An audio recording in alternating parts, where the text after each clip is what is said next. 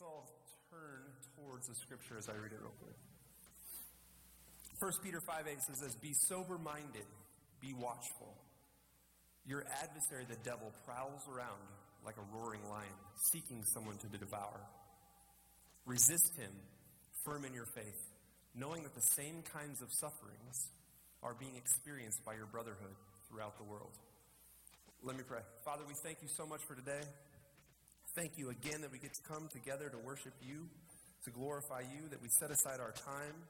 We put everything else on the back burner because you are the most important thing. You are the reason that we are here. You are the reason we were created for a purpose. And that purpose is to glorify you and to enjoy you forever.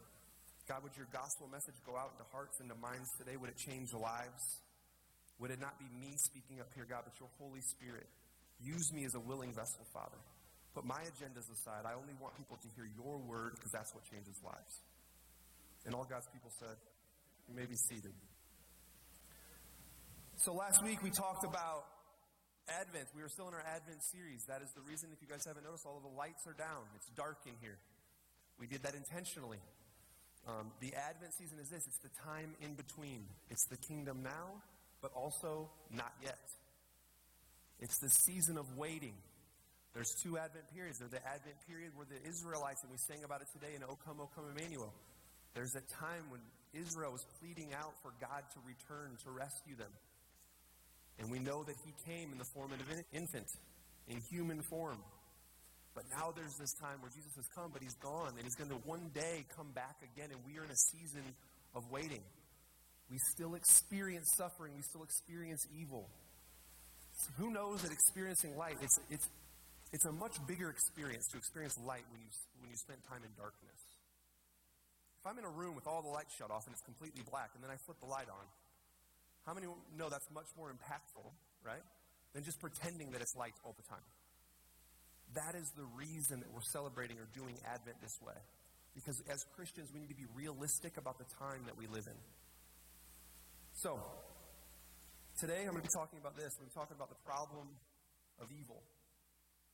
What is evil? This week we're going to talk about evil. Why is it here? How do we explain it?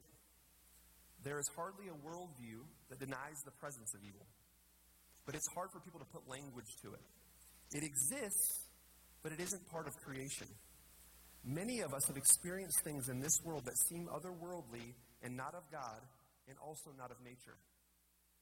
Humans doing things to other humans that are beyond disturbing. That is impossible, things that are impossible for us to rationalize.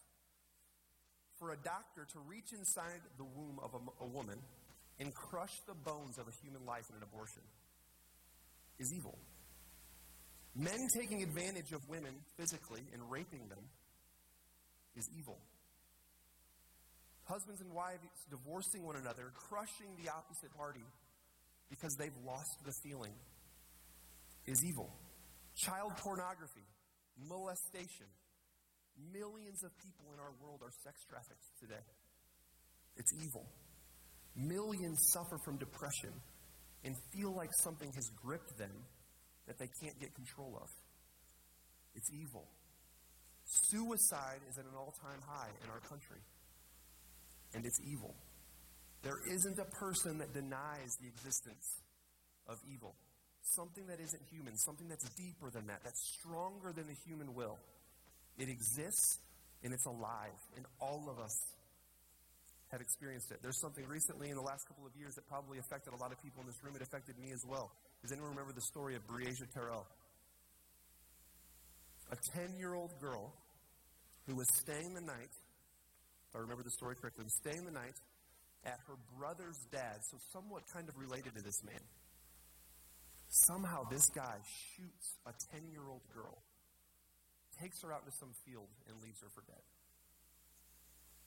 Imagine, how do you even rationalize that in your brain? To look at a 10-year-old child and be able to kill them. And we know that this man was previously convicted of child molestation, of a 5-year-old.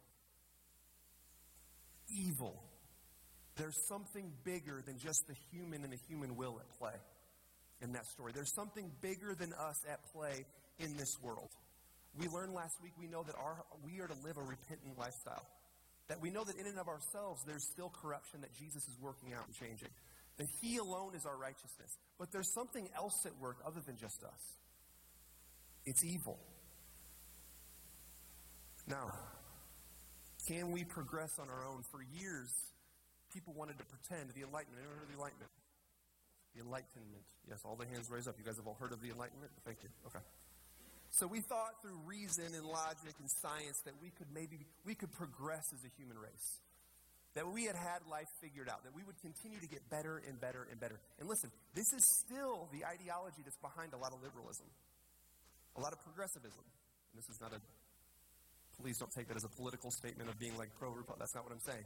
But I'm saying a lot of liberalism is the ideology behind that is that we think that as a human race we can get better on our own. The problem is the 20th century was the bloodiest century that we've ever had in the existence of the human race. 100+ million people died in Mao's China in Hitler's regime. 100 million+ people. There's evil. We have not, in and of ourselves, we cannot overcome the evil in our world. There are three agents at work. We need to all understand that. The three agents are this: God, man, and Satan. For those of you that have heard the term free will before, you'll often hear me push back against the term free will. We don't have a free will. What we have is a will with two forces that are both trying to influence it. God and Satan. We have a will. We have the ability to make decisions, but we have the devil whispering in one ear and we have God whispering in the other. We've all seen the cartoons. It's true, and every single one of us experience it. There's three agents at work. Now, our power against the enemy, the Word of God teaches us that we are powerless. You've got to get this part. We are powerless against the enemy in and of ourselves. The Bible says that in the end of ourselves, we are considered children of wrath, controlled by the enemy who's the ruler of the world. Ephesians 2:3 says this: among whom we all once lived in the passions of our flesh, carrying out the desires of the body and of the mind, and we were by nature children of wrath, like the rest of mankind. It's important that we understand our true dilemma, that we are not in and of ourselves able to withstand the power of the evil in the world, that it is constantly at war for our minds and our hearts, that deception and evil are lurking for who it can devour, like a lion looking for prey. It is a mistake to think that you can resist it or defeat it on your own. It's a mistake to think that because you are saved, the enemy won't attack you. It's a mistake to not understand the spirit of the world and that there's a real enemy of evil who we are at war with. Now, in this time of waiting, we start in the darkness and in reality. We recognized last week that our job was to live a repentant lifestyle, that our posture was to look internally and prepare our hearts for the King, to recognize our need for Him and want Him to come. This week, we recognize the evil powers at work, that our posture is both of repentance and resistance. We look forward to the King for the return of our King when He once and for all will rid the world of evil. So our scripture for today is this. I'm going to read it one more time. Be sober. Be watchful. Your adversary, the devil, prowls around like a roaring lion, seeking someone to devour. Resist him. Firm in your faith. Know that the same experience of suffering is required of your brotherhood throughout the world. So, in the first part of that scripture, it says this. It says, be watchful. Be prayerful. The first thing we need to notice in this passage is that the call of a Christian is to be sober and be watchful. C.S. Lewis says this: there are two equal and opposite errors into which our race can fall into about devils. One is to disbelieve in their existence. The other is to believe and to feel an excessive and unhealthy interest in them. The prior, right, to not believe in them at all, is what I see most in the church. Many of us know that Satan is real, but we don't pay much attention to that reality. It is a great problem if we don't realize that he is waging war for our souls and will send attacks against us. His goal is deceiving with false truths that can go against the Word of God. Adam and Eve failed to be watchful and prayerful in the garden. When the serpent came to deceive, rather than holding on to the promise that God had given to them, They fell to their own desire to be like God and decide for themselves what was right and what was true. We need to understand that Satan and evil are behind so many of the atrocious and evil things that human beings do. So much of the evil in the world is a result of humans giving into the lies of the enemy. Your adversary, listen, this is the next part of the scripture. Your adversary, the devil, prowls around like a roaring lion, seeking someone to devour. Peter uses an analogy of a lion prowling around for prey, seeking someone to devour. The readers of the original scriptures in the time when Peter wrote this would have had a different picture of a lion than we do today. Most of our experiences are like in a zoo or something. They lived in a time where literally the Roman Colosseum, they would throw people into the Colosseum and lions would devour them. This was common practice and something that the original apostles, when they wrote this, would recognize. The Bible often uses imagery like this to help us understand what we're up against. The word portrays Satan as a ravenous beast, wanting to devour someone. I believe the Bible uses imagery and poetry to help us understand. Mere words don't do it sometimes. Fleming Rutledge says this in her book on Advent, that she doesn't mind that children are raised believing in things like Santa Claus and elves and everything else, because it helps them to understand the kingdom. It's practice for them to understand transcendence. As humans, we're called to believe in something that you can't see with your physical eye. But what's funny about it, you can't see it. You can't see the devil with your physical eye, but no one in this room will deny that there's a real evil in the world. So when you think of Satan, the Bible, the Word of God, wants us to see him as a lion prowling around for prey, looking for someone that he can devour. That's what we're up against. No offense, if a lion squares off with you one-on-one, you better hope you have someone to come help. You're probably not winning that battle. Can I get an amen for that? Now, the next part of the scripture says this. He's seeking someone to devour. Satan, the lion, is going around trying to find those whom he can devour.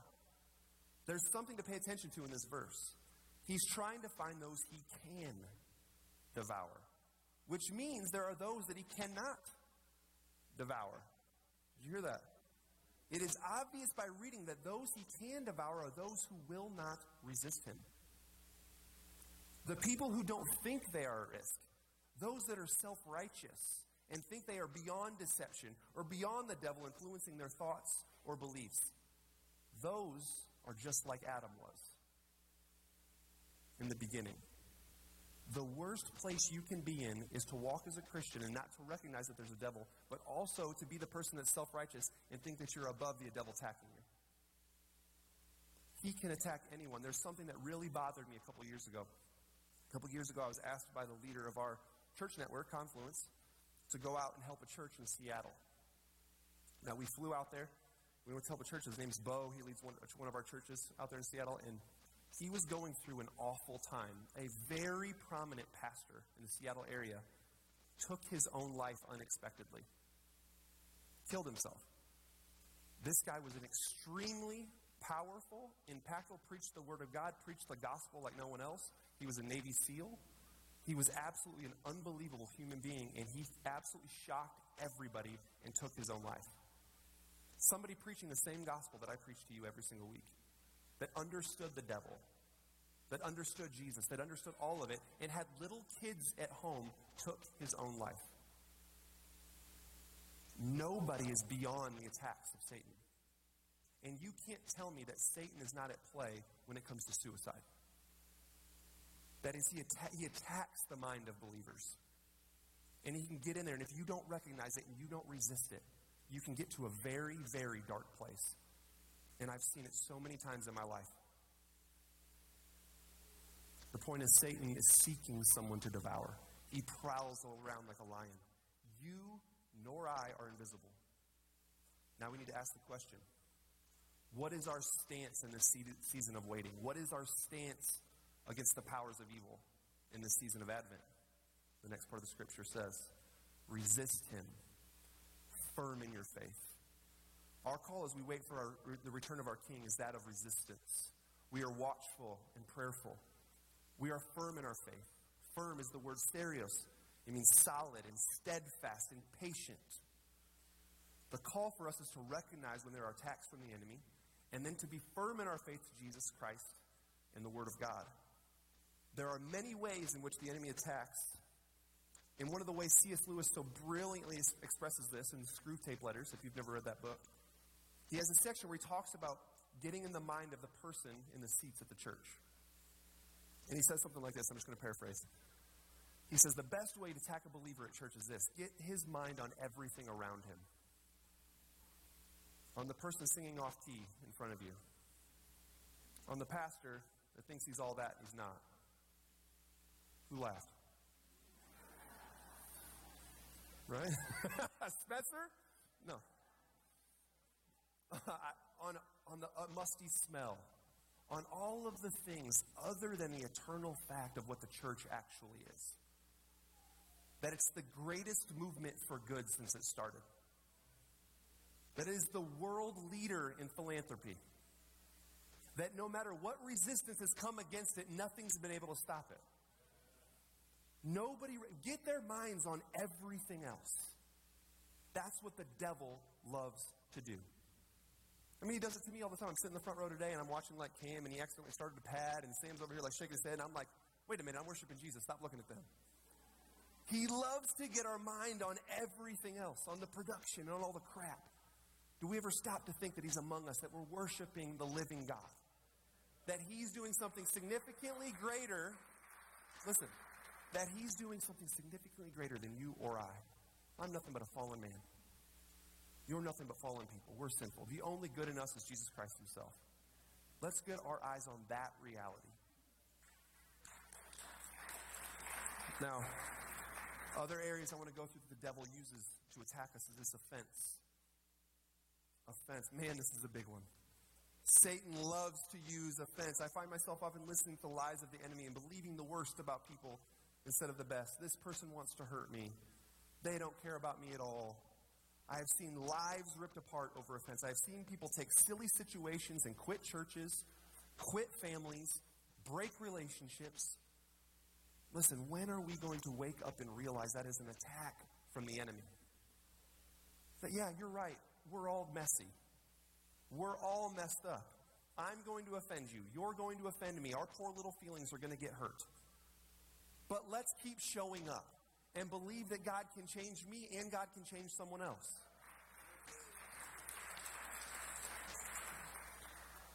You know, I wish you guys would stop clapping and just like yell amen. Yeah, see, we need to get that going.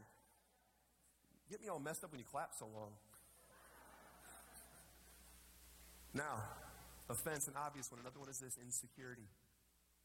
This is something I've never been. I was raised in a family that instilled security in me. I've never been an insecure person. You know me, I'm a very confident person, a little overconfident probably. But I watch people who maybe were raised in different circumstances than me, and the devil just riddles them with insecurity. He speaks in their ear that they'll never be nothing, that no one likes them, that they can't hang out with the cool kids, that what can God use me for? I know that that's some of the people sitting in these seats. Can I tell you that is the enemy? That is a lie. That, listen, it's a sin. And I know that's hard. Insecurity is a sin because God made you for a purpose.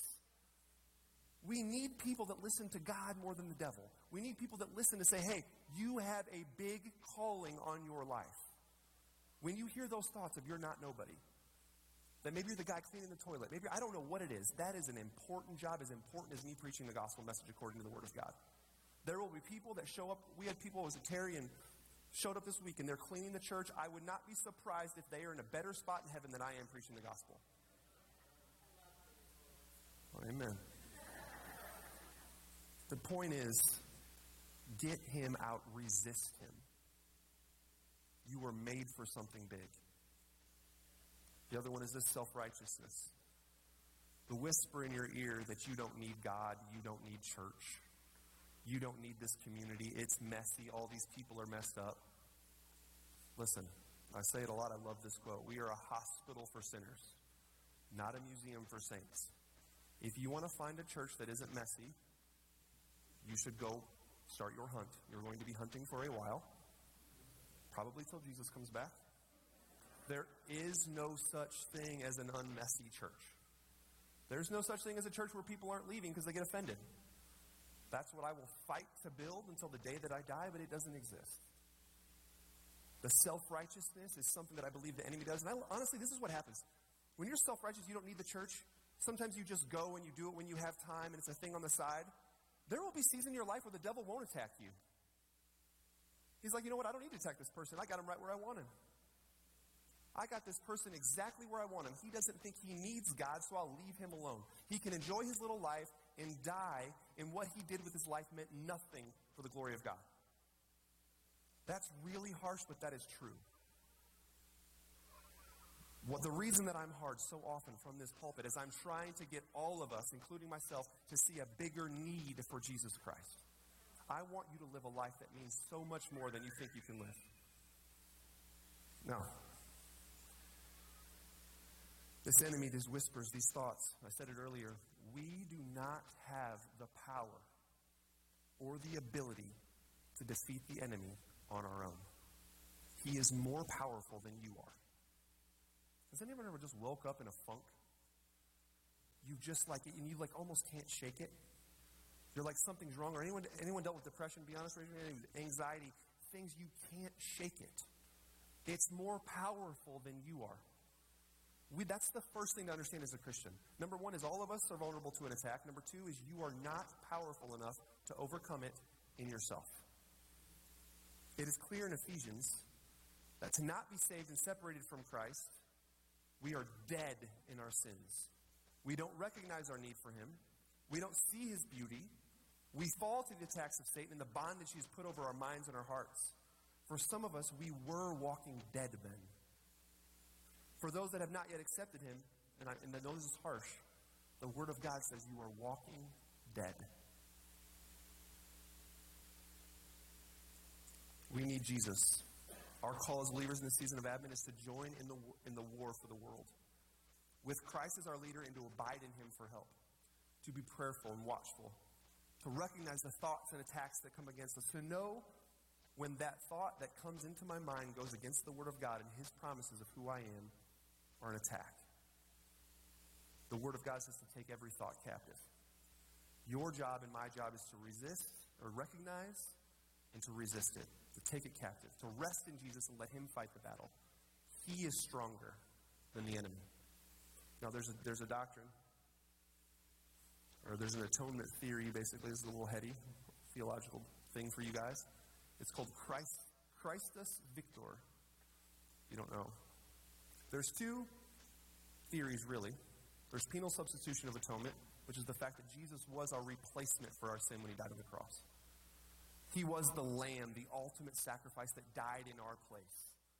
But there's another one. There's called Christus Victor, and it's this, is that he died and he broke the powers of the enemy. Here's a definition for me from Robert Kolb.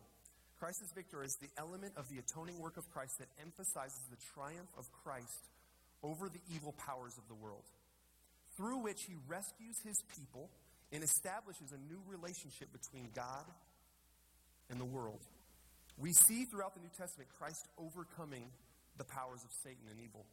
In Matthew 4, we see Jesus being tempted just as we were by Satan. Yet he does something we are incapable of doing on our own. He successfully resists him. What you find fascinating in the verse is the enemy's use of Scripture. He's smarter than you. He knows the Word of God better than you. Jesus Christ came and died for more than just atoning for your sins.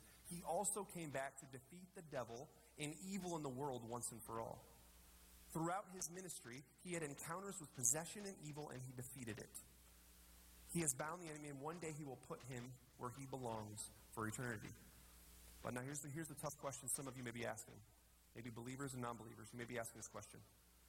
Why did he not just get rid of him once and for all when he came back? Why is there still evil? Why is there still a devil? Why does he allow him to attack us? The next part of the verse says this. Know that the same experience of suffering is required of your brotherhood throughout the world. We know that Scripture teaches that all things work together for those that believe. The requirement of suffering by evil, in short, is because he loves you too much to leave you the same. That these attacks on us may feel awful, that we may go through seasons and days where our minds just can't get a break, that life seems to be falling apart and nothing is going right, that something evil must be at work. Maybe this scripture helps shed some light on it. 1 Peter 4:12 says, "Beloved, do not be surprised at the fiery trial when it comes upon you to test you, as though something strange was happening to you." This is no surprise. The devil hates that you are in Christ. He thinks he has a chance, but God is using it for your good. He's growing you. You will learn to trust him more and more as he brings you out of one trial after another. He is molding and shaping you to be able to withstand the holiness of God one day in eternity. In a sense, he's whipping the evil out of all of us. Ignatius, an early church father, I love this. This is a quote from Ignatius in 120 AD. If you don't know what that means, it's 120 years after the death of Christ. He was close to the time of Christ. Watch here how he sees the devil, but also watch here how he sees evil being used for his own good. He says this, "Let me be given to the wild beasts, for through them I can attain unto God. I am God's wheat, and I am ground by the teeth of wild beasts, that I may be found purebred. Come fire and cross and grapplings with the wild beasts, wrenching of bones, hacking of limbs, crushing of my whole body. Come cruel tortures of the devil to assail me. Only be it mine, attain unto Jesus Christ." God is not interested in fake relationship with you. He's not interested in coming back and using a laser beam and saying, "Love me." He's interested in shaping and molding you through trials in the world to where you get to a place you actually, truly love him. And unfortunately, that requires suffering. The call of a Christian is to suffer. But one day, it's going to all be worth it. Band, if you guys could come. Now listen, I'm going to read the rest of this right after Peter. Verses 5 through... chapter 5, 10, and 11. The end of this verse says this. This is the good news of Jesus Christ. "And after you have suffered a little while, the God of all grace, who has called you to his eternal glory in Christ, will himself restore, confirm, strengthen, and establish you. To him be the dominion forever and ever. Amen." The good news of the gospel is although we will have attacks from Satan, God is using it for our good. It says right here in Scripture that he's using it to strengthen and establish us, that it will only last a little while, that it's a season and it will be over soon. Will we honor and glorify him through it? Will we stand and resist the enemy, or will we let him wreak havoc on our minds and make us doubt? The world and the people around us need Christians who stand up to the attacks of the enemy and resist him. This is when we see glimpses of the kingdom of God now. When people don't give in to the rest of the world and the prince of the power of the air, but they confidently stand in God and resist him. In this season of Advent, while we wait for the final return of our King, my question for you is, will you be resistant? Do you know and believe that God is working all of what's going on in your life for your good? I would challenge you to talk to those who have really walked through the Lord and throughout this life, and they will tell you there are seasons that are really hard in the Christian life. There are attacks on the enemy. But listen, acknowledge it. See it. Be prayerful. Know that there's a real enemy that's alive and he's at war against your mind. And resist it. You know how you resist it? You know that you can't win and beat him on your own. That you have to get with God and let him fight that battle. It means getting in the closet by yourself with God and saying, "God, I know my mind is overwhelmed. I feel the evil. I feel him coming against my family, against my house, against my mind, against my life. And I want to stand with you. You are stronger." You guys stand up with me together. I love this quote by Charles Spurgeon. He says this, "Jesus uses our trials to wean us from earth and woo us to heaven." Jesus uses our trials to wean us from earth and woo us to heaven. What the enemy meant for bad, God uses for good. You guys pray for me. Father, we thank you so much God, that you are stronger, that you came and did what we couldn't do. You defeated the enemy. You have felt the temptation. You have felt the pressure. You have suffered worse than we will ever suffer. But you are inside of us. You are living with us. You are right next to us. You are walking through all of it with us. God, we thank you for the call in our lives, that you've called us to yourself, Lord, that we have the opportunity, God, to live with you now, but also for eternity. I just pray strength over the people in this house to resist the enemy.